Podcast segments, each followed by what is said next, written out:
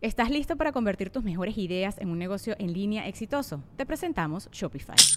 Tal vez no lo sabías, pero nuestro podcast More Than Mamis es un negocio y lo empezamos, por supuesto, para desahogarnos y hablar sobre la maternidad, no para convertirnos en expertas de ventas y del e-commerce. Así que sí, necesitábamos ayuda para vender nuestro merch y poner en marcha nuestra tienda. ¿Y cómo suena con Shopify?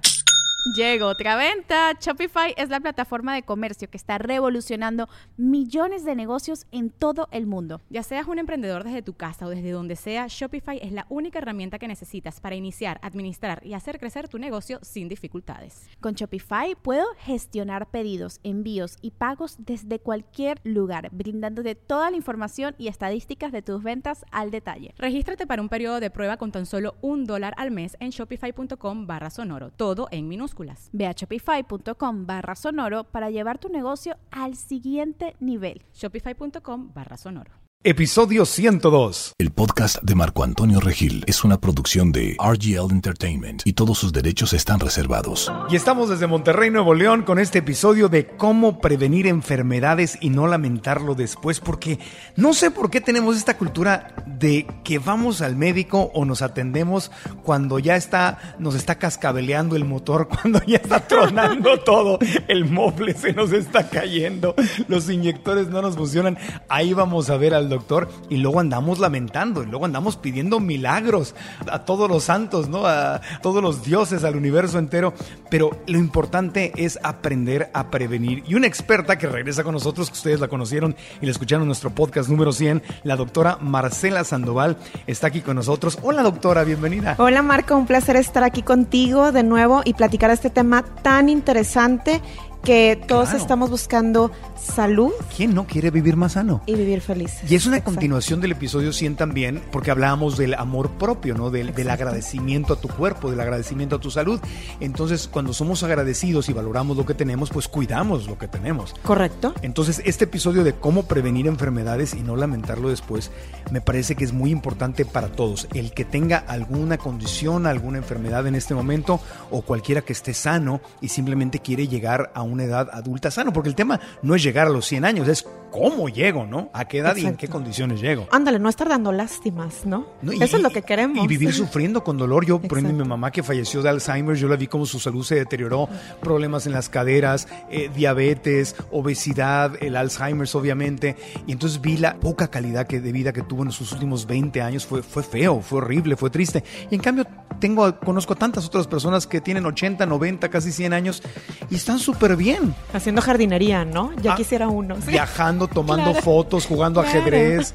Entonces ese es el tema, ¿cómo llegamos ahí? Pero a ver, Marcela, tú nos decías en el episodio número 100 que los pacientes que llegan contigo, tú eres médico cirujano, graduada del Tecnológico de Monterrey. Así es. Maestría en nutrición clínica y en medicina natural, y estás en proceso de certificarte en esto de la medicina del estilo de vida a nivel internacional. Correcto. ¿Qué es eso de la medicina del estilo de vida? Bueno, es una nueva especialidad médica que se está formando, y esto es en base a la problemática que tenemos el día de hoy de estas enfermedades. La que se te ocurra, Marco, la que se te ocurra va a ser de las más comunes, y ya tenemos datos duros que nos mencionan que están relacionadas a ciertas acciones en el estilo de vida que podemos prevenir. La medicina preventiva.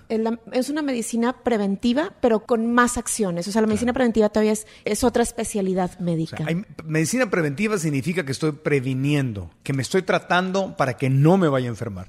Medicina reactiva sería cuando ya me pegó. Correctiva. Salgo corriendo a la farmacia, al médico, para que me dé una pastilla o me haga una cirugía y me salve de ese malestar o dolor o problema. Pero fíjate qué padre que mencionas la palabra pastilla, porque esa es una actitud muy, muy pasiva. O sea, mencionábamos en el otro podcast, vas a la farmacia, abres la boca y metes la pastilla. Claro. Pero aquí no, aquí en estilo de vida tienes que tomar acciones que son las que vamos a comentar durante esta grabación. Preventivas. Y mucha gente dice que nada más se vive una vez, cómete lo que quieras, disfruta. Pero la verdad es que cuando estás enfermo, esa vida, suponiendo que solo se vive una vez, esa vida a la que te estás metiendo no va a ser nada agradable con enfermedades. Claro. Y hay una frase que dice algo así como, nada más se muere una vez. Realmente vives todos los días, ¿no? Y es como queremos vivir todos los días. Mi miedo personal no no es a morirme. A mí no me importa. El día que me muera, me muera. El tema es cómo me voy a morir. Claro. Me voy a morir de un paro cardíaco, me voy rápido. Dormidito, viendo la tele. Oye, imagínate, apapachadito, claro, ¿no? De mi parejita, de mi perro, algo, ¿no? Ajá. O voy a pasar por una cruel enfermedad de 10 años, de 15 años. Eso es a lo que a mí me daría, no quiero decir miedo, pero sí preferiría no pasar por eso. Yo creo que ninguno queremos pasar por eso, ¿no? Todos. Uh-huh. Bueno, los pacientes llegan contigo. Nos comentabas en el episodio número 100 que contigo llegan los pacientes cuando ya están dando patadas de ahogados, sí, están desesperados, te los mandan otros médicos, un oncólogo, están, o sea, son enfermedades fuertes las que tratas tú. Sí, veo pacientes que a veces vienen de referencia de oncología, de cardiología, endocrino, y lamentablemente parte de las características que comparten estos pacientes, pues es que no hay una cultura de prevención de enfermedad, ¿no? Y esto no nada más es culpa de uno, digo, parte de la educación que tenemos es el no prevenir como tal, el no tomar acciones, y no nada más hoy en vida, sino que también nuestras madres, cuando nos están gestando en el embarazo, pueden hacer un montón de cosas que previenen una enfermedad de nosotros cuando tenemos 50 años, por ejemplo. Y más aún, la pareja que va a concebir antes de la concepción pueden también tomar acciones para que después la madre se convierta en una casita durante el embarazo y darle una educación y una buena cultura de prevención a la persona que a los 50, 80 o 100 años estén haciendo jardinería, viajando y tomando fotos por el mundo. Entonces, hay una problemática en cáncer, en diabetes, en hipertensión. Estos pacientes que vienen y que en todo el mundo, ¿no? O sea, en todo el mundo son las enfermedades más comunes y ya tenemos estadísticas, datos duros, en donde podemos demostrar que la raíz de muchas de estas enfermedades es tomar acciones muy, muy puntuales, muy activas, no tan pasivas como tomar una pastilla, pero acciones que nos hacen prevenir la enfermedad casi independientemente de la genética que tengamos. Claro. Porque yo puedo llevar una vida muy sana y si genéticamente traigo algo, pues se va a manifestar. Probablemente. Pero también hay estudios, ajá, que dicen que no. Por ejemplo, me encanta un estudio que hizo Marc Lalonde, quien no lo conoce, pues fue ministro de Salud en Canadá en 1974. Y él, con el afán de poder ayudar a su población en salud, dijo, a ver, o sea, primero tenemos que definir qué es la salud, ¿no? Entonces, para hacer esta definición, contrató un grupo de investigadores y estos investigadores le dijeron, ok, mira, señor ministro de Salud, hay 4 factores que interrelacionados tienen que ver con el concepto de salud. Uno de ellos es la biología humana, que es tu genética, es como Diosito te trajo al mundo. Otro es el medio ambiente, lo que respiras, las circunstancias, el tráfico a tu alrededor. Otro es el estilo de vida, lo que tú haces en alimentación, descanso, tu salud emocional, el ejercicio. Y otros son los servicios de salud. Es esto de gobierno, me faltan camas de hospital. Entonces, biología humana, ajá, biología humana es lo que ya traigo en mi ADN. Exacto. La herencia. El medio ambiente, o sea, todo lo que me rodea. Lo que me rodea, el estilo de vida, lo que yo puedo hacer.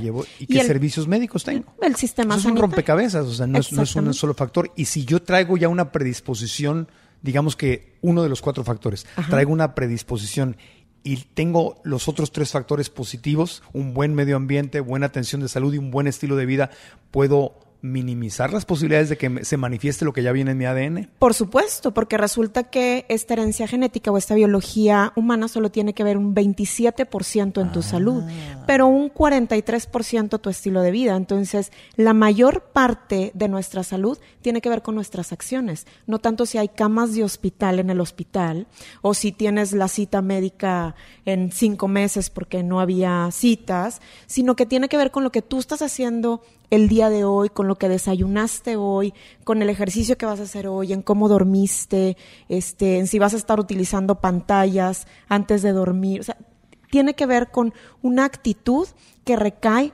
en nuestra decisión, no necesariamente en la culpa de alguien más, uh-huh, o de mi ADN. Wow. Entonces, tú podrías decir que lo que tienen en común los pacientes que llegan contigo, que ya llegan desesperados, es que hay una desinformación o una ignorancia de estos 4 factores. O sea, así como no te dan educación financiera o educación emocional, tampoco te dan esta educación de salud, de prevenir enfermedades, de cómo hacerle para llegar sano. y vivir una vida saludable. Ni nosotros los médicos, ¿eh? O sea, esta realidad de la educación de la medicina preventiva, del estilo de vida en las ciencias médicas, nosotros que somos los principales promotores, los pacientes llegan a nosotros buscando esto, y lamentablemente la educación que existe a nivel internacional sobre una verdadera medicina del estilo de vida es pobre. Yeah. Es pobre, no sabemos ni siquiera qué decirles sobre qué comer. Claro. Sobre el ejercicio físico. Claro, porque los médicos no es, el sistema médico no está diseñado para que los médicos sean nutriólogos. Exacto. Tú estudiaste nutrición, tú tienes una maestría en nutrición, como el doctor Mauricio González, que estudió nutrición. Exacto. Hay cada vez más médicos que están estudiando nutrición, además de su especialidad médica, pero no es obligatorio. No, pero como quiera el paciente te busca a ti médico, sepas nutrición o no, para claro. preguntarte también de nutrición. ¿Y si acaso el médico te manda con el nutriólogo? O a lo mejor te da una recomendación... de sus pantalones. Pues no me gustaría decirlo tan así. Con buena intención. Te da una recomendación con muy buena intención. O parcial, una recomendación parcial. Parcial. ¿No? O sea, una recomendación de, bueno, deja de comer esto. Bueno, pero si dejo de comer esto, entonces, ¿qué sí como? Y realmente cuando haces una evaluación nutricia completa, haces una recomendación completa, no, pues yo me puedo llevar 2 horas con el paciente en una primera cita, ¿no? Pues sí, pero es que es un médico que no estudió nutrición y te de repente en el... típico caso, oye doctor, no quiero comer carne, te vas a morir. Pero el doctor no estudió nutrición. Claro. Entonces... estudiamos farmacología. Ajá. Perfectamente, pero ¿no? Pero no necesariamente el detalle del estilo de vida. O el claro. preguntarte, oye Marco, ¿y cuántas horas duermes en la noche? ¿Y es un sueño reparador o no? ¿Y qué estás pensando cuando tienes el insomnio? ¿Y qué desayunaste? O sea, realmente el interrogatorio no incluye todo esto. Y es importante saberlo. Se mete en la psicología también. Claro, yo les puedo... buena medicina. Sí, te metes en la historia de todo. Oye, entonces me estabas diciendo que la información genética, en el 100% de las posibilidades de que me pegue algo, de que me enferme de algo, ¿qué porcentaje decías que era la herencia genética? 27% en este estudio que se hizo en el 74 con Marc Lalonde. Estilo de vida tiene un peso mayor, que es el 43%. ¿Qué? 43%. Exactamente. Estilo de vida, casi el doble de la herencia genética. O sea, recae en nosotros. La decisión de enfermarnos o no es prácticamente de nosotros, Marco, en nuestras decisiones. Pues buena noticia. Mala noticia, buena noticia. Mala noticia si no estás dispuesto a tomar responsabilidad. Y a educarnos, porque tenemos que educarnos en este tema, ¿no? Uh-huh. Pues la buena noticia, que si me educo y estoy dispuesto a cambiar, ya reentender eso de que la vida hay que disfrutarla, solo se vive una vez. Ok, perfectamente de acuerdo, pero para mí disfrutarla es estar sano. Para mí disfrutarla es tener salud para trabajar, para crear, para amar, para viajar, para tomar fotos, para hacer podcasts, para claro. tomar conferencias y dar conferencias, para casarme y vivir y tener hijos. Necesito mi salud. ¿Cómo voy a gozar estando enfermo? Y lo más importante que me interesa que escuchen todos es que puede ser en cualquier momento de la enfermedad. En cualquier momento puedes cambiar. Uh-huh. Nunca sabes qué sorpresas vas a tener, si vas a tener una reversión completa de la enfermedad, incluso aunque estés desahuciado ya sin una esperanza. O puedes llegar, me encanta que llegan pacientes, matrimonios sanos y dicen, doctora, no tenemos nada de enfermedad, pero queremos ser longevos, felices, queremos ser así, prevenir. Entonces la cultura está cambiando, pero tenemos mucho por hacer todavía para esta prevención primaria. Y ahí es donde, si usted una pareja, una persona sana que llega a querer hacer cambios de estilo de vida preventivos, es donde más puedes trabajar, porque no tienes una emergencia, no se te está quemando el bosque, no tienes que apagar el fuego, sino es, ok, perfecto, vamos a hacer un examen, me imagino, de sangre para hacer una... podemos jugar, sí, podemos jugar con un montón de recetas, con los estudios, podemos jugar a ciertos protocolos de ejercicio, en descanso, pero ya cuando llega una emergencia, pues lamentablemente es, primero podemos... la emergencia. Sí, hacer ayuno, claro. por ejemplo, monodietas, o sea, diferentes tipos de estrategias. Y en nuestra cultura nos han enseñado que al doctor vamos cuando tengo una emergencia. Me duele algo, voy al doctor, pero no vamos a los... Yo voy, desde que me hice vegano, pues obviamente llevo 12 años y yo sabía que tenía una gran responsabilidad porque ya sabes, a un vegano le da un catarro y hoy es porque es vegano, ¿no? Todos los días se puede morir gente de hipertensión, cánceres, y no me estoy burlando, o sea, ataques al corazón, todo que es horrible, pero nadie dice, es porque comen carne. Pero un vegano le pega algo, es que era vegano, es que por eso le dio catarro. Seguro estás anémico, Marco. Seguro. Pero bueno, vamos a hacer una pequeña pausita y eso que comentaste me parece muy interesante. La pregunta será, para después del corte, es Nunca es tarde para empezar, se puede empezar a cualquier edad y se pueden revertir enfermedades o los síntomas de las enfermedades, las condiciones que se manifiestan, se puede prevenir, se puede revertir. Volvemos después de una pausa. Estamos en el podcast con la doctora Marcela Sandoval, aquí en la mesa grabando el podcast, y a unos metros su marido y su bebé recién amamantado, porque exacto, Marcela está terminando la cuarentena. Hoy es mi día 40, de hecho. ¡Felicidades, doctora! Gracias. Volvemos. Soy Marco Antonio Regil, los saludo acá desde Estados Unidos, pero muy feliz porque pronto nos vamos a ver en la cumbre, en los 25 años, en este gran festejo de Young Living, una empresa de primera con productos también de primerísimo nivel que he tenido el gusto de probar y comprobar que funcionan excelente y me encantan además. La fecha, 7, 8 y 9 de noviembre, la cumbre latinoamericana festejando 25 años. Yo voy a compartir Cambia tu Historia, donde les contaré justamente cómo, al aprender a manejar nuestras emociones, podemos tener mucho más éxito y mucha más felicidad, no solo en el negocio, sino en la familia, en nuestras vidas, porque eso se trata de crecer integralmente. Cuando tú creces, todos crecemos. Cuando tú aprendes, todos aprendemos. Cuando tú evolucionas, todos evolucionamos, y esa es la magia de Young Living y de trabajar en equipo. Si eres parte de la familia de Young Living o si quieres saber más de la empresa, ve a marcoantonioregil.com/Young Living y adquiere tus boletos con un 15% de descuento usando el cupón REGILYL15. Y nos vemos en esta cumbre latinoamericana Unity, 7, 8 y 9 de noviembre, Ciudad de México, con Young Living. Estás escuchando el podcast de Marco Antonio Regil. Continuamos con el podcast Cómo prevenir enfermedades y no lamentarlo después, con la doctora Marcela Sandoval, aquí desde Monterrey, Nuevo León. Entonces, nos diste un panorama. La fotografía que tiene en común tus pacientes y mucha gente en el mundo es la falta de prevención. Exacto. Es lo que me estás diciendo. Y cuando llegan contigo y te dicen, doctor, estoy desesperado, ya fui al oncólogo, ya fui al cardiólogo y no se me quita esta condición, mi vida está en peligro. ¿Llega un momento en que es demasiado tarde? O sea, pues depende. Lamentablemente sí, ¿no? Obviamente pues hay muertes prematuras, pero hay momentos en los que te encuentras con una sorpresa que uno ni se imaginaba. Oye, pues se desaparecieron todos los tumores. A veces son tratamientos absolutos en estilo de vida. A veces son tratamientos en conjunto, ¿no? Como si fuera un rompecabezas. Estamos con tratamientos médicos. El mejorar tus sistemas a través de la alimentación, que es el combustible que le das a tu cuerpo. Pues esto también hace que los tratamientos médicos tengan mayor absorción, mayor tolerancia, mayor efectividad y eficacia, ¿no? O sea, es un rompecabezas. En tu práctica con tus pacientes, ¿sí has visto cánceres, gente que tenía un cáncer o que tenía alguna condición médica que pensaba que ya estaba desahuciado y le logras dar la vuelta, extenderle la vida, ensancharle la vida, mejorar su calidad de vida? Por supuesto. Vemos cosas maravillosas. También hay muertes, he de decirlo, pero vemos situaciones, o me toca ver situaciones que pues el paciente ni se imagina, ¿no? Por ejemplo. Pues cáncer de pulmón, ajá, cáncer de mama, diabetes. Llegan personas con diabetes que llegan hasta llorando. Es que me van a cortar las piernas. Toda esta problemática que existe. Pero empiezan los cambios y, en un par de semanas podemos ver ya resultados positivos. Empieza a cambiar un poquito la perspectiva. En un par de semanas. Sí, esto es de inmediato. Al cambiar tu estilo de vida en un par de semanas puedes empezar a ver resultados positivos. Por supuesto. Fíjate que ahorita que dijiste de las amputaciones, le comentaba yo a Fernando Landeros, presidente de la Fundación Teletón, uh-huh, de una estadística que leí la escuché en NPR Radio, que es National Public Radio en Estados Unidos. Es uh-huh, radio pública, es una estación nacional de radio con datos muy, muy interesantes.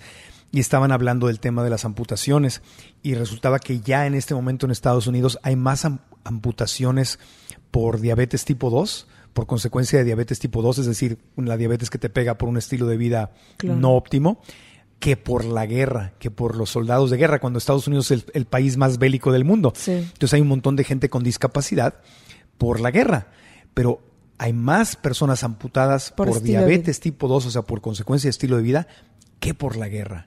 Bueno, hay una estadística de 90% de reversión de diabetes con cambios básicos en estilo de vida. Claro. O sea, es completamente prevenible. Porque imagínate, lo que te está diciendo esto es que Estados Unidos pierde más salud de sus soldados por su estilo de vida que por lo que le sucede en el campo de batalla. ¿Me explico? Claro. O sea, no, me refiero como si todos los ciudadanos de Estados Unidos fueran soldados. Claro. O sea, le estás haciendo más daño a tu población, no por la guerra en que te fuiste a meter, ¿no? Que habría que cuestionar si es válido que te metas. Pero sí, bueno, sí, pero es otro tema. Es otro tema. Sí. Pero se está muriendo más tu gente, están amputando más a tu gente.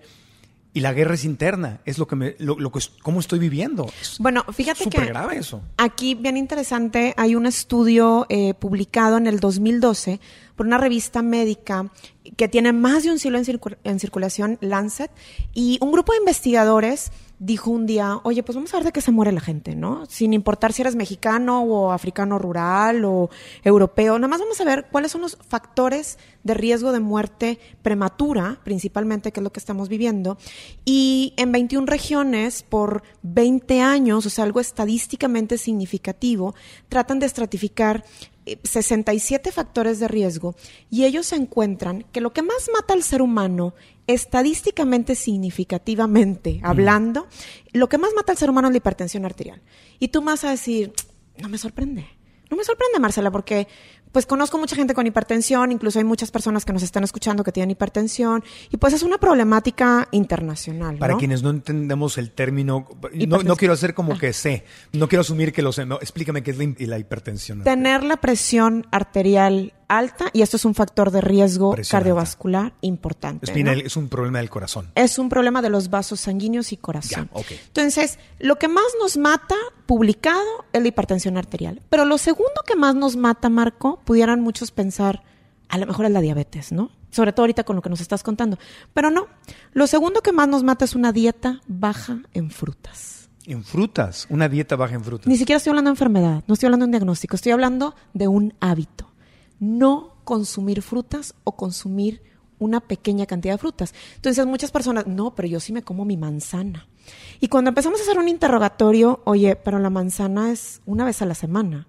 Eso es una dieta baja en frutas, ¿no? Porque la fruta debe ser consumida en una cantidad impresionante. Para eso es nuestro diseño biológico, para una altísima cantidad de plantas. Entonces, una dieta baja en frutas, después sigue una dieta baja en nueces y semillas. No, es que no quiero consumir nuez y almendra porque es grasa y me salen espinillas y engordo. Ajá. Y después una dieta baja en vegetales. Es que los vegetales no me gustan. A lo mejor si estuvieran fritos en aceite y con sal. Que realmente esa es la situación actual. Sí. Después hay una dieta baja en granos enteros. Y después viene, por ejemplo, el uso y abuso de drogas, la violencia doméstica. Y después viene comer carnes procesadas y refrescos. Conclusión. No es tanto la carne procesada o el refresco lo que te está matando, sino el no consumir frutas, vegetales, granos, nueces, semillas. O sea, es lo que estás dejando de hacer que lo que estás haciendo. Y esto es una parte importantísima de la prevención de las enfermedades que más nos achacan, las que más nos están matando prematuramente y nos están dando molestias hoy en día. Pero va de la mano, porque ahorita la semana pasada tuvimos el Veggie Power Summit con el doctor Mauricio González, y algo de lo que hablaban pediatras y oncólogos y el mismo Mauricio, todos los médicos que estaban ahí, es que es eso lo que acabas de decir. Porque si yo estoy comiendo pocas frutas, voy a acabar consumiendo más alimentos que no son los que me hacen bien. Claro. Si aumento mi ingestión de frutas y verduras y granos, vamos a suponer que está escuchando, si yo no voy a dejar de comer carne, pero automáticamente cuando subes tu ingesta de vegetales, frutas y vegetales, vas a comer menos carne y o alimentos chatarra, porque tienes menos espacio, porque la fibra de esas frutas y verduras te van a llenar, te van a satisfacer más y vas a necesitar comer menos de lo malo. Pues aquí hay que pensar cómo está nuestro sistema biológico diseñado, ¿no? O sea, tenemos un diseño para consumir frutas, vegetales, germinados, raíces, nueces, semillas, leguminosas, granos enteros, ¿no? Pero si yo me siento enfrente de la tele y me pongo con 2 bolsas de papitas fritas y refresco, pues mi centro neurológico del apetito va a decir, a ver, esto no es mi combustible humano, realmente esto no es mi gasolina, ¿no? Entonces voy a tener siempre activado mi sistema de hambre. Entonces te acabas las papitas, te acabas el refresco y empiezas, ¡ay, ahora quiero algo dulce! Claro. Un pastelito, una galletita. No, y eso es lo que pasa. Y no acabas, y estás en un círculo vicioso y te sientes empanzado o empanzada, pero estás comiendo cosas que son anticombustible humano. Pero una vez que consumes tu alta cantidad de frutas, de vegetales, las nueces, semillas, etcétera, tu centro neurológico del apetito dice, gracias, por fin, esto es combustible humano. Es como si subiera el tanque de gasolina, ¿no? Uh-huh. De tu auto. Un auto. Entonces ya sube tu tanque de gasolina y te sacias. Ajá. Entonces ya no tienes hambre y tienes justo lo que necesitabas. El tanque está lleno. El tanque está lleno, y aquí es donde yo ya no tengo trabajo. Porque yo no tengo ni siquiera por qué enseñarle a la gente qué comer. El comer es un instinto de supervivencia animal. Todos deberíamos de saber qué comer. Sí. Pero tenemos tan quebrado este sistema por aditivos en ciertos alimentos que causan adicción, por ciertos productos que realmente nos tienen embobados en paladar y en neurotransmisores causando adicción, que no se me permite reconocer cuál es mi verdadero combustible humano. Pero una vez que tengo combustible humano en el cuerpo regresa a su estado natural. Y su estado natural, Marco, nunca va a ser tener enfermedad o exceso de peso o depresión, insomnio, molestias. Es ser feliz, longevo, saludable. Y todo eso está conectado con la forma en que comes, porque, bueno, la siguiente pregunta sería, ¿qué haces con tus pacientes? ¿No? Que eso es algo que nos puede servir a todos. Cuando te refieres a un cambio de estilo de vida, ¿a qué te refieres específicamente? Bueno, primero tenemos que saber en dónde estamos parados, ¿no? Ajá. Yo lo que hago con los pacientes es hacer un interrogatorio completo, porque tú tienes que saber primero qué estás desayunando, comiendo, cenando, porque dices, no, pues sí como frutas, pero te digo que ya cuando haces un historial, un diario de alimentos, pues te das cuenta, híjole, no, pues la verdad es que 5 veces a la semana me siento a comer papitas a la francesa en vez de las frutas. O sea, es llevar una bitácora, llevar un calendario de lo que comes, porque una cosa es lo que creo que como y otra cosa es lo que estoy realmente comiendo. Claro, exactamente. Entonces, llevar esta bitácora para mínimo saber dónde estás. Oye, pues, ¿cuánto ejercicio estoy haciendo? No, pues es que ya estoy planeando tal vez ir este fin de semana al gimnasio a preguntar. Pero espérate, o sea, realmente el ejercicio lo tienes que hacer hoy, la actividad física, y no necesariamente es meterte al gimnasio, es agarrar las escaleras en vez del elevador, ¿no? Caminar a tu perro. Exactamente. Pudieras hacer eso. También tienes que saber cómo está tu salud emocional, ajá, que Clara Nahum también nos platica mucho, sí, de eso. Si tienes que perdonar a alguien, si tengo culpas, si tengo resentimiento desde la infancia, porque mi mamá, porque mi papá, que fue justo cuando empezó mi diagnóstico de lupus y había una situación familiar difícil a los tantos años. O sea, saber todo eso. O empecé a comer o a tomar para adormecerme, para no sentir. Porque claro, para olvidarme de mi vida. Me lleno y ya. Para recibir no placer siento por otras vías, porque sí, no la encuentro en mis circunstancias, pero porque no me quiero enfrentar a esas circunstancias. Incluso, ¿no?, en una terapia puedes descubrir que estás comiendo comida chatarra o llenándote de comida y necesariamente como una autodestrucción.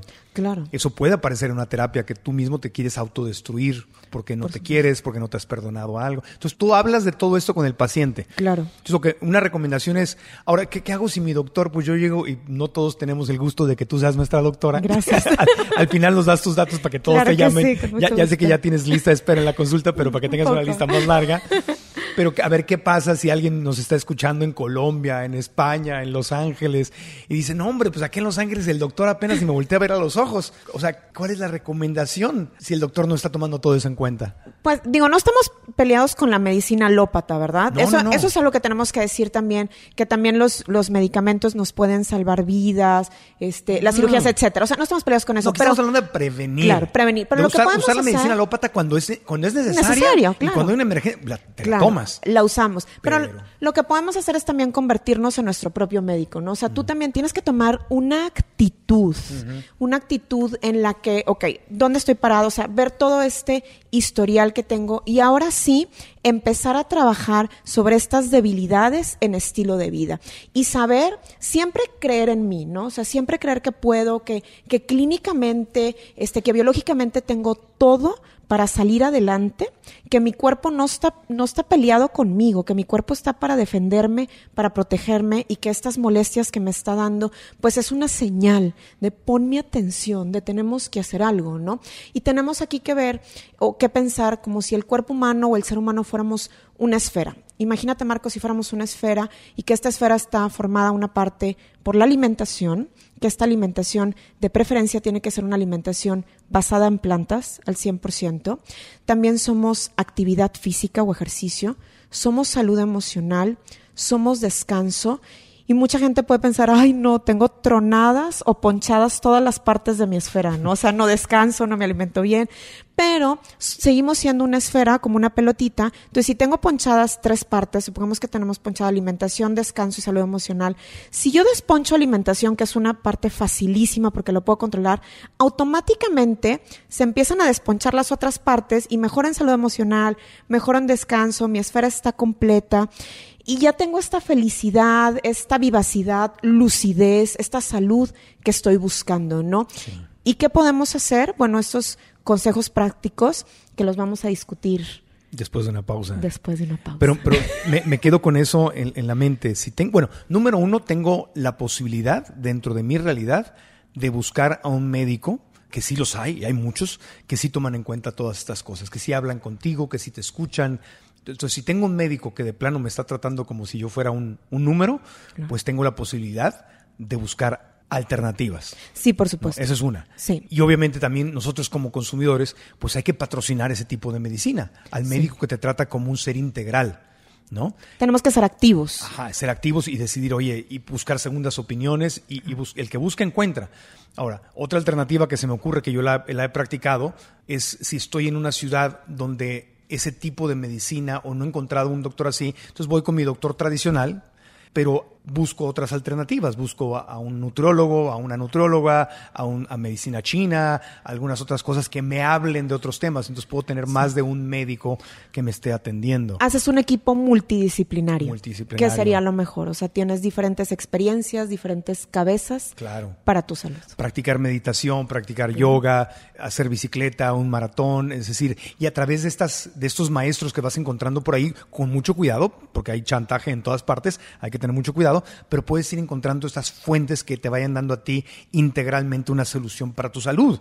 Claro. O sea, no es como, ay, no, mi doctor no es como la doctora Marcela. No. Que, amá, ¿qué hago? No. O sea, tú puedes encontrar a tu equipo, claro, tu equipo de asesores. Y eso, o sea, que no te sientas nunca como víctima, dices tú, dentro del espacio que tengo, en el país donde vivo, sí puedo encontrar algo. Por supuesto. Cuidarme integralmente. Claro que sí. Y tener soluciones ante los problemas en salud que tenemos el día de hoy. Hay muchísimas soluciones. Pues esos consejos vienen después de una pausa en la recta final del podcast, donde la doctora Marcela Sandoval nos va a compartir algunos de los consejos que les da a sus pacientes y de los consejos que nos puede dar a nosotros. Consejos generales que podemos poner en práctica de inmediato, ¿no? Que es que fácilmente, porque sí se requiere voluntad para cambiar de estilo de vida. Sí, y hay que respetar el proceso, es un proceso de cambio. No es de la noche a la mañana. No es de la noche. No es arrancar una curita, un pedazo de tape ahí del brazo, así nada más. No, normalmente eso no funciona. Cambios graduales. Hacemos una pausa y continuamos con más de El Podcast. FEX, de cero a empresario. De cero a empresario. El evento académico más completo del año. En noviembre, por primera vez en Latacunga. Los coaches empresariales más reconocidos de habla hispana, Marco Antonio Regil del reconocido programa 100 Latinos dijeron, Sergio Bruna, Eduardo Cacha, y en combinación de disciplina japonesa y carisma latino, Yoko y Kenji. En el setting más completo de planificación y estrategia empresarial, regístrate en www.fexecuador.com. No te quedes fuera. Organizan Universidad de las Fuerzas Armadas ESPE de Latacunga, GAD Municipal del Cantón Latacunga y Ecuador Conventions OPC.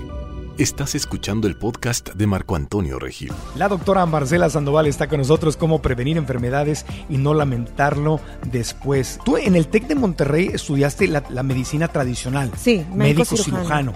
Y después estudiaste nutrición clínica. Sí, hice maestría en nutrición clínica y biotecnología alimentaria y después una segunda maestría en medicina natural. O sea, te complementaste, estudiaste lo tradicional, lo básico. Y después de ahí has seguido expandiendo. Y sí, vas a seguir toda la vida. Ah, claro, esto no se acaba hasta que se acaba. Ya después hice lactancia, disciplina positiva. ¿Por qué? Porque esto también tiene que ver con el amor, no nada más uno mismo, ¿no? Sí. A nuestros hijos, porque sigues educándolos. Sí. La nutrición primordial que es la lactancia. ¿Tú no le das fórmula a tu hijo? No, ni siquiera veo la posibilidad. Ni siquiera veo la posibilidad. No, la verdad. Digo, a ver, hay que decir que hay fórmulas que salvan vidas, ¿no? Sí, sí, la mamá no puede lactar. Sí, porque hay, bueno, hay diferentes circunstancias, pero si estamos diseñadas para embarazarnos, estamos diseñadas para amamantar. Para amamantar. Para producir leche suficiente para nuestros hijos, entonces... Y la lactancia es una dieta basada en plantas, porque viene, es natural, viene de mamá. Es el mejor alimento que existe para el ser humano. Se le llama oro líquido. Oro líquido. Oro líquido. Claudita Lizaldi, que estuvo con nosotros, bueno, sí, ella nos contaba en podcast anterior que amamantó, ya no me acuerdo, 2 años o 3 años. Una pues cosa... yo llevo 30 meses, 31 casi de lactancia materna ahora en tándem. Mi hija 2 años y medio sigue siendo amamantada y ahora con mi chiquitita de 1 mes y medio. ¿Y ves una diferencia en los pacientes, por ejemplo, que fueron amamantados por un tiempo largo, pues, a quien nunca fue amamantado y le dieron fórmula? No porque mamá no pudiera amamantar, sino porque vio la publicidad, dijo, ay, ¿para qué no amamanto? Le pongo la fórmula. A veces en los hospitales hay amigas que me han dicho, oye, yo le dije que no quería que le dieran nada, que me lo trajeran para darle pecho, y ya le habían dado fórmula. Sí, lamentablemente es falta de información, pero ya todo está cambiando. Gracias a Dios. Porque la fórmula, si puedes amamantar y le das fórmula, desde ahí empieza el tema de atrofiar el paladar del bebé, porque le empiezas a dar cosas que no son los sabores. Ah, no, nada más eso. O sea, la leche materna tiene sustancias vivas. Y la fórmula nunca va a tener estas sustancias vivas. Va a salvar vidas. O sea, yo no quiero tampoco satanizar. Sin ausencia de... Sí, pero la lactancia materna, pues es el alimento, es la biología diseñada, ¿no? O sea, no tenemos por qué jugar con otra cosa, o sea, cuando tenemos la leche. Dios, el universo, la naturaleza hizo esa fórmula para tu bebé. Claro. Y el de la vaca para la vaca y el del becerro para el cabrón. O sea, cada quien su especie animal. Esta especie animal llamada ser humano, tenemos leche materna. Y con eso nuestros bebés se engordan felices, sanos y sin enfermedad, si seguimos con estos consejos prácticos también para la prevención. Bueno, en la recta final, ¿qué puedo hacer para prevenir y para no lamentar después? ¿Qué consejos nos puedes dar a todos? Pues mira, aquí platicábamos que somos una esfera, entonces voy a empezar con la parte número 1 de la esfera, que es la alimentación. En esta alimentación, fuera de decirte no comas esto, no comas lo otro, es que sí comer. Lo principal, Marco, es saber que estamos diseñados del 60 al 70% de agua. Entonces, lo que más necesitamos es agua simple y natural. No queramos extraer moléculas de agua de refrescos, por ejemplo, o de otras bebidas, cuando el agua simple y natural nos da todo para todas nuestras funciones biológicas. De aquí lo más importante también es consumir en su gran mayoría del día, en un 60-80% del día, frutas y vegetales. ¿60% o más? 60 a 80%. O sea, es un mundo, porque a veces tenemos nada más una manzana, que porque la fruta engorda por el azúcar, lo cual es un mito. La fruta actúa en esta orquesta maravillosa de nutrientes. Entonces, si tú le quitas, imagínate, el flautista a la orquesta, es como quitarle nada más la vitamina tal a esta manzana, pues ya esta orquesta no funciona, ¿no? Por lo tanto, la vitamina sintética que te vas a tomar va a tener una menor absorción a la que vas a consumir en la orquesta completa, en la fruta integral, fruta íntegra o entera. Entonces, además, del 60 al 80% de frutas y vegetales es lo que también se conoce como una dieta mediterránea, ¿no? En Europa, en algunas regiones de Italia.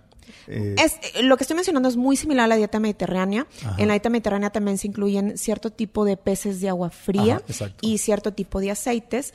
Y en este caso, en una dieta integral basada en plantas, hay agua, frutas, vegetales, germinados, raíces. Hay leguminosas, todo lo que sean frijolitos, también en la dieta mediterránea. Ajá. Frijolito, lenteja, garbanzo, lenteja, chícharo, jote, damame, granos enteros. Esto es algo muy importante, el apellido entero, porque el arroz debe ser integral, ¿no?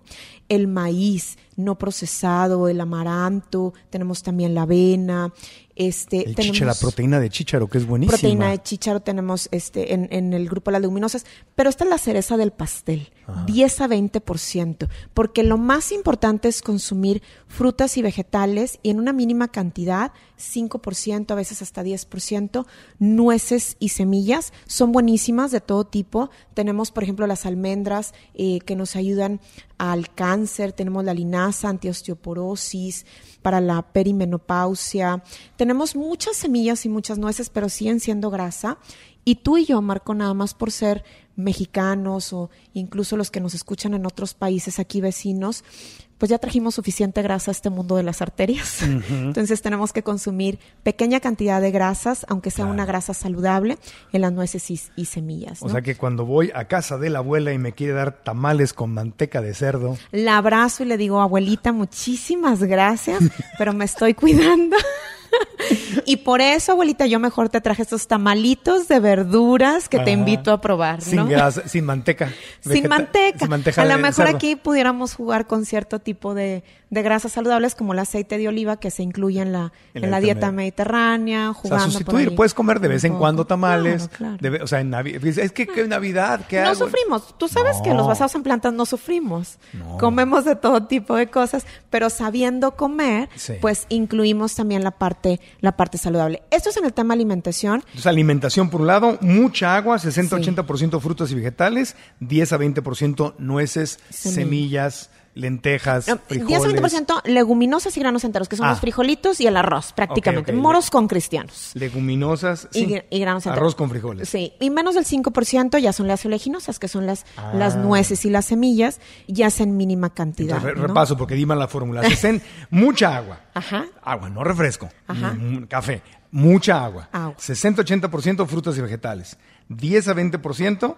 Leguminosas y granos enteros. Y 5% nueces y semillas. Exactamente. Pero muchos se preguntarán, bueno, ¿y qué como en un día? Pues puedes empezar con frutas, desayunar frutas con nueces y semillas, snackeas frutas, en la comida te haces una ensalada grande de crudos, de colores vivos, y aparte pones tus frijolitos, tu arroz o tus garbanzos, tu hummus. Con aguacatito. Con aguacatito, por supuesto. Unos tacos con tortilla orgánica de maíz si puedo, ¿no? Claro, cuando, y te pones a lo mejor una coliflor crujiente con tahini, aguacatito, paprika, porque las especias también son importantes. Claro. Y luego a la media tarde te comes más frutas, y en la cena a lo mejor tienes un sándwich con un pan de germinados, con más aguacatito, con hummus, con más vegetales, o a lo mejor tienes una hamburguesa basada en plantas de frijolitos, lentejas, etcétera. Podemos comer muy, muy sabroso. Y ya venden pastas sin gluten, de frijol, de lenteja. Delicioso. O sea, nada más se tienes que aprender a cocinarlas, porque luego se deshacen un poquito. Si te pasas de cocinarlas, se hacen pastosas. Pero tienes que fijarte que no se te pase. A nosotros nos encanta las pastas de quinoa. Entonces a veces hago como los macarrones con queso, que son coditos de quinoa, y ya les hago una salsa de queso amarillo, de papa, zanahoria, pimiento amarillo. O sea, quesos vegetales. Sí, quesos vegetales. Bueno, tenemos que hacer unas recetas de quesos vegetales para nuestra sección de Vitamix. Por supuesto, lo tenemos en la lista. Sí, entonces alimentación. Después tenemos también la actividad física o el ejercicio, que muchos, no, pero ya pagué el gimnasio, no he ido. Y bueno, ahí están los gimnasios millonarios. Pero realmente, si estamos sentados en el sillón, eso es 0 minutos. Hacer 1 minuto diario, ya tengo 7 minutos que no tenía en la semana. Y a lo mejor dices, híjole, 1 minuto, pues sí tengo 5 minutos. Entonces, 5 por 7 ya son 35 minutos de una caminata suave. Y lo ideal es hacerlo a la misma hora todos los días para ir generando el hábito y que empieces con tus tiempos, ¿no? A lo mejor son 2 minutos, 5 minutos, caminata, y tu cuerpo te va a ir marcando. O sea, tu mismo cuerpo le va a ir dando vergüenza y va a decir, ahora van a ser 5, 6, 7 minutos, pero tú te tienes que hacer tiempo en la agenda. Porque aparte te hace más social, sales, ves otras personas haciendo ejercicio, caminando a sus perros, en bicicleta, te motiva, respiras. Claro, porque no nada más incluye el amor a uno mismo de hacer ejercicio, sino que ya tienes el amor a la naturaleza, ¿no? El amor a un ser superior de, wow, o sea, ¿quién me dio todo esto verde de los árboles, el olor a la naturaleza que no lo hizo el ser humano, ¿no? Claro. O sea, incluimos muchas partes del estilo de vida porque el amor también es importante, claro, ¿no? Exacto. Entonces, tenemos el ejercicio, que por lo menos hay que llegar a una meta de 150 minutos a la semana. Digo, como algo básico, una meta base para tener salud. Tenemos también salud emocional, que aquí en lo que hablamos, por ejemplo, en la gratitud, que hablábamos en este podcast número 100, el perdón, el amor a uno mismo, a la pareja, a los hijos, el respeto, al ser superior, el hacer jardinería, por ejemplo, con tu huerto orgánico, el apapachar a tu alimento y decir, tú vas a ser parte de mí, de mi cerebro. O sea, todo esto es parte también de la salud emocional, ¿no? Y tenemos el descanso, algo bien importante, y que tenemos hoy esta problemática de estar frente al celular, dormirnos casi en el celular, chateando, jugando, viendo la tele. Está muy recomendado que evitemos pantallas antes de nuestra hora de dormir, digamos 10 de la noche, y muchos se han de estar riendo ahorita diciendo, no, bueno, o sea, apenas puedo a la una, ¿no? Acabar mis actividades, sobre todo las que somos mamás, que estamos bañando niños en la noche y bueno, etcétera, etcétera, ¿no? Más de uno dice, pues, ¿dónde creen que estoy escuchando el podcast? Exactamente, ¿no? Híjole, tienes toda la razón. Si estás escuchando, porque un podcast lo puedes escuchar con tu computadora o con tu celular y lo pones junto a ti, es radio. Y es como una meditación, o sea, no este es, podcast, ¿no? Pero puede estar apagado, puede estar claro, apagado. Claro. ¿Sabes qué? Yo no me quiero desviar del tema, pero hay un podcast en inglés que es para dormirte. Es un podcast aburrido. Entonces, el conductor te dice, hola, antes de que te duermas, te voy a decir quiénes son mis patrocinadores, te da los mensajes y luego te empieza a contar una historia aburrida. Y ya te quedas dormido. Oye, espero buenísimo. Que este podcast no sea así. No. Este podcast está tan interesante. Entonces, no pantallas. No pantallas por 3 horas antes de tu hora de dormir. 3 horas antes. Lo repito, 3 horas, gente, 3 horas. Es un antes de irte a dormir. Ay, doctora, qué cosa. Si tú tienes un grave problema con eso. Tengo un grave problema. Sí. Pues es que tengo el celular, tengo el amor. Ah. Bueno, ahí pudieras ir a terapia con Clara Nahum. Ahí es donde me mandan besitos y cariño. ¿Cómo está, chiquito? Muy bien, chiquito. Pues sí, ahí. ¿Cómo la vamos a hacer, Marco, entonces? La tengo que sacar del celular y traérmela a la vida real. Presencial. Pero eso 3 horas antes es una disciplina, porque ponle que me voy a dormir como buen niño a las 10 de la noche, que dice que 9, 8, 7 ya no puedo. Y pantallas me incluyes Netflix. No, pues ya tienes que hacer... ¡Amá! Se le llama también hacer una higiene de cama. En la higiene de cama preparamos la cama nada más para dormir, no para leer, no para comer, no para ver la tele. O sea, tu mente se tiene que programar en que la cama es para eso, ¿no? Porque muchas veces tenemos... para otras cositas, doctora. Hay diferentes actividades, pero principalmente el dormir. Para el dormir tenemos esta higiene, para evitar también el insomnio, porque... Ya una vez teniendo insomnio, ya tronamos con la alimentación del día, ¿no? Ya valió. También, exactamente. Entonces, bueno, fíjate, lo dije de broma, pero ya me quedé pensando. Sí, es cierto, si apagas la pantalla, pues a lo mejor se te ocurre hacer otra cosa más sana y duermes más rico después de un buen cuchicuchi, ¿no? Pues hay diferentes actividades que podemos realizar, pero todo es parte de la salud. Yo lo dije, no lo dijo la doctora, lo dije yo. Todo es parte de la salud. Todo es parte de la salud. Mientras no sean pantallas, 3 horas antes. Okay. Y con esto, pues ya tenemos estos consejos en alimentación, en actividad física, en descanso, en salud emocional y, por supuesto, evitar este tipo de vicios como el alcohol, el tabaco, que no nos ayudan pues prácticamente nada, ¿no? O sea, realmente los utilizamos para olvidarnos de nuestra vida y no queremos abrir la ventana y ver la vida maravillosa que tenemos con este tipo de acciones, donde ya podemos tener energía, lucidez, vivacidad, salud, felicidad. Oye, fíjate, de las cosas positivas que he aprendido de vivir en Estados Unidos, porque todo país tiene sus pros y sus contras. México tiene cosas preciosas y otras no tan lindas. Claro. Y Estados Unidos también tiene sus cosas horribles y cosas muy, muy, muy sanas. Claro. Y una de las costumbres sanas que sí he modificado al vivir en Estados Unidos es cenar temprano. Porque en Estados Unidos se cena a las 5 de la tarde, 6, 7, exagerado. ¿Y aquí a las 10? Sí, aquí la cena es a las 9, 10 de la noche. Y yo siento la pesadez. O sea, si yo tengo una cena, ayer, por ejemplo, tuve una cena muy a gusto, muy rico socialmente, pero cenamos tarde. No dormí bien. Y siento la diferencia porque en Estados Unidos, pues si yo invito a cenar a alguien a las 9, 10 de la noche, a menos que sea un viernes o sábado, claro, que es un date o algo así, o amigos, ¿no? Pues nadie lo hace, pues todo el mundo cena temprano. Y sí es una enorme diferencia si cenas a las 6, 7. Ya sé que en América Latina y los que nos escuchan en España especialmente van a decir, oye, este tío sí que está loco, ¿cómo a las 6 de la tarde? Pero bueno...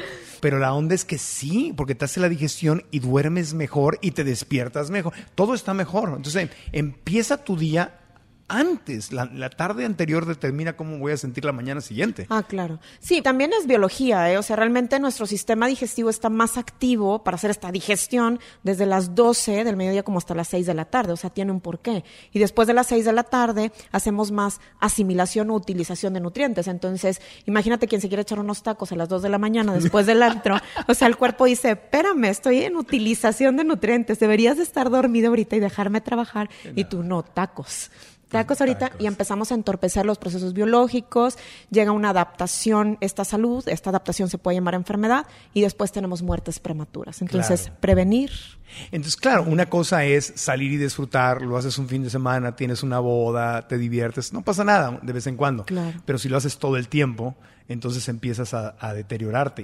Y si ya eres papá, mamá, y tienes obligaciones y un trabajo, entonces ya no es que el domingo o el día siguiente te puedas despertar a las 12 del día como adolescente. O sea, tienes que levantarte temprano y darle, y ahí empiezas a entrar en un déficit, ¿no? Como tener una cuenta de banco a la que estás sacando, y estás en deuda. Y es la muerte prematura. O sea, en vez de vivir más de 100 años, 120 años o más, pues ya estamos viviendo ¿cuánto? Ahorita. Claro. O dejas de funcionar correctamente y vives menos años, pero además con menos calidad de vida, con una sensación de letargo, flojera, falta de creatividad, depresión. Y luego, pues empiezas a tomarte los energy drinks que te venden hasta en las gasolineras, que es una bomba que artificialmente te levanta y te da hasta taquicardia, no te acelera el corazón y... Sí.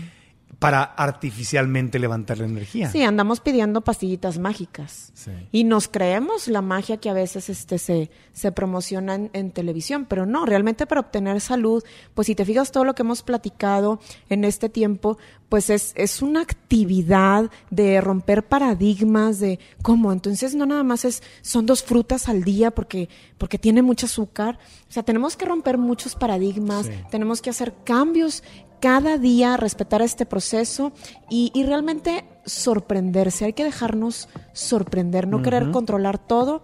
El cuerpo sabe perfectamente cómo funcionar, cómo recuperarse, cómo sanar. Nuestra única función es darle el verdadero combustible humano. Esa es nuestra función. Prevenir enfermedades para no lamentarlo después. Doctora Marcela Sandoval, muchas gracias.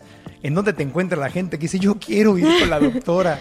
Gracias a ti, Marco. Pues mira, estoy en Instagram, @medicinadelrespeto, en Facebook, doctora Marcela Sandoval, y si me quieren contactar directamente para agendar una cita, el WhatsApp es 811-687-7068. ¿Lo puedes repetir? 811-687-7068. Ella está en México, entonces la clave internacional es +52 para comunicarse a México. Si alguien vive en Estados Unidos, por ejemplo, o en Sudamérica, hay asesorías en línea. Sí, he hecho asesorías en línea en todos los países que te puedas imaginar. Ok, perfecto. Sí. Está interesante. Y si vas a marcoantonioregil.com, ahí van a estar las ligas del Instagram, del Facebook y el teléfono de la doctora, todo por si estabas manejando o haciendo ejercicio y no lo apuntaste, no tienes que volver a escuchar el podcast, ahí directo en marcoantonioregil.com, /102, que es el número de este episodio. En las notas está lo más importante del podcast y las redes sociales y los datos de la doctora Marcela Sandoval. Si nos escuchas en iHeartRadio, en Apple Podcasts, en Google Play o en cualquiera de las aplicaciones, en Spotify, danos las 5 estrellas y déjanos una buena reseña para que otras personas se les antoje escuchar este podcast. Y también si lo compartes en tus Insta Stories o lo posteas por ahí, lo recomiendas, eso nos ayuda muchísimo para que lleguemos a más y más personas. Así que gracias por habernos escuchado. Gracias, doctora. Gracias. Espero que regreses pronto al podcast. Gracias, Marco, por esta invitación. Feliz de estar aquí contigo. Gracias. Felicidades a tu bebita. ¿Cómo se llama? Sara. Sara. ¿Y el papá de tu bebita? Alejandro, y mi niña mayor, Ali, que ahorita está en su escuelita. Le mandamos mucho amor a toda la familia. Que sigas llevándole muchas bendiciones y salud a toda la gente. Gracias, doctora. Muchas gracias. Gracias, amigos, por haber escuchado. Soy Marco Antonio Regil. Nos escuchamos en el próximo podcast. Cambia tu historia y aprendamos juntos.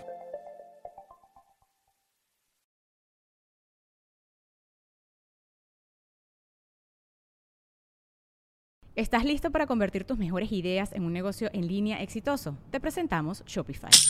Tal vez no lo sabías, pero nuestro podcast More Than Mamis es un negocio, y lo empezamos, por supuesto, para desahogarnos y hablar sobre la maternidad, no para convertirnos en expertas de ventas y del e-commerce. Así que sí, necesitábamos ayuda para vender nuestro merch y poner en marcha nuestra tienda. ¿Y cómo suena con Shopify?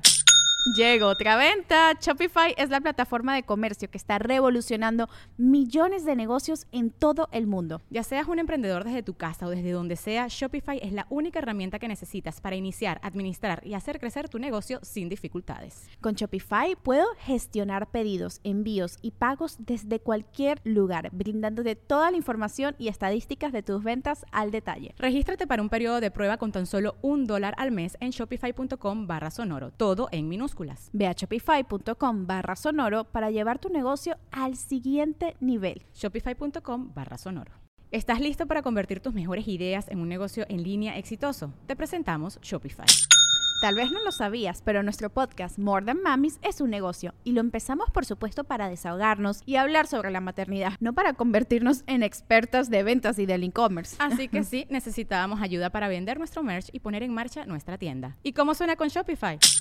Llegó otra venta. Shopify es la plataforma de comercio que está revolucionando millones de negocios en todo el mundo. Ya seas un emprendedor desde tu casa o desde donde sea, Shopify es la única herramienta que necesitas para iniciar, administrar y hacer crecer tu negocio sin dificultades. Con Shopify puedo gestionar pedidos, envíos y pagos desde cualquier lugar, brindándote toda la información y estadísticas de tus ventas al detalle. Regístrate para un periodo de prueba con tan solo $1 al mes en shopify.com/sonoro, todo en minúsculas. Ve a shopify.com/sonoro para llevar tu negocio al siguiente nivel. Shopify.com/sonoro. Hola, buenos días, mi pana. Buenos días, bienvenido a Sherwin Williams. ¡Ey! ¿Qué onda, compadre? ¿Qué onda? Ya tengo lista la pintura que ordenaste en el ProPlus app. Con más de 6,000 representantes en nuestras tiendas listos para atenderte en tu idioma y beneficios para contratistas que encontrarás en AliadoPro.com. En Sherwin Williams somos el aliado del Pro.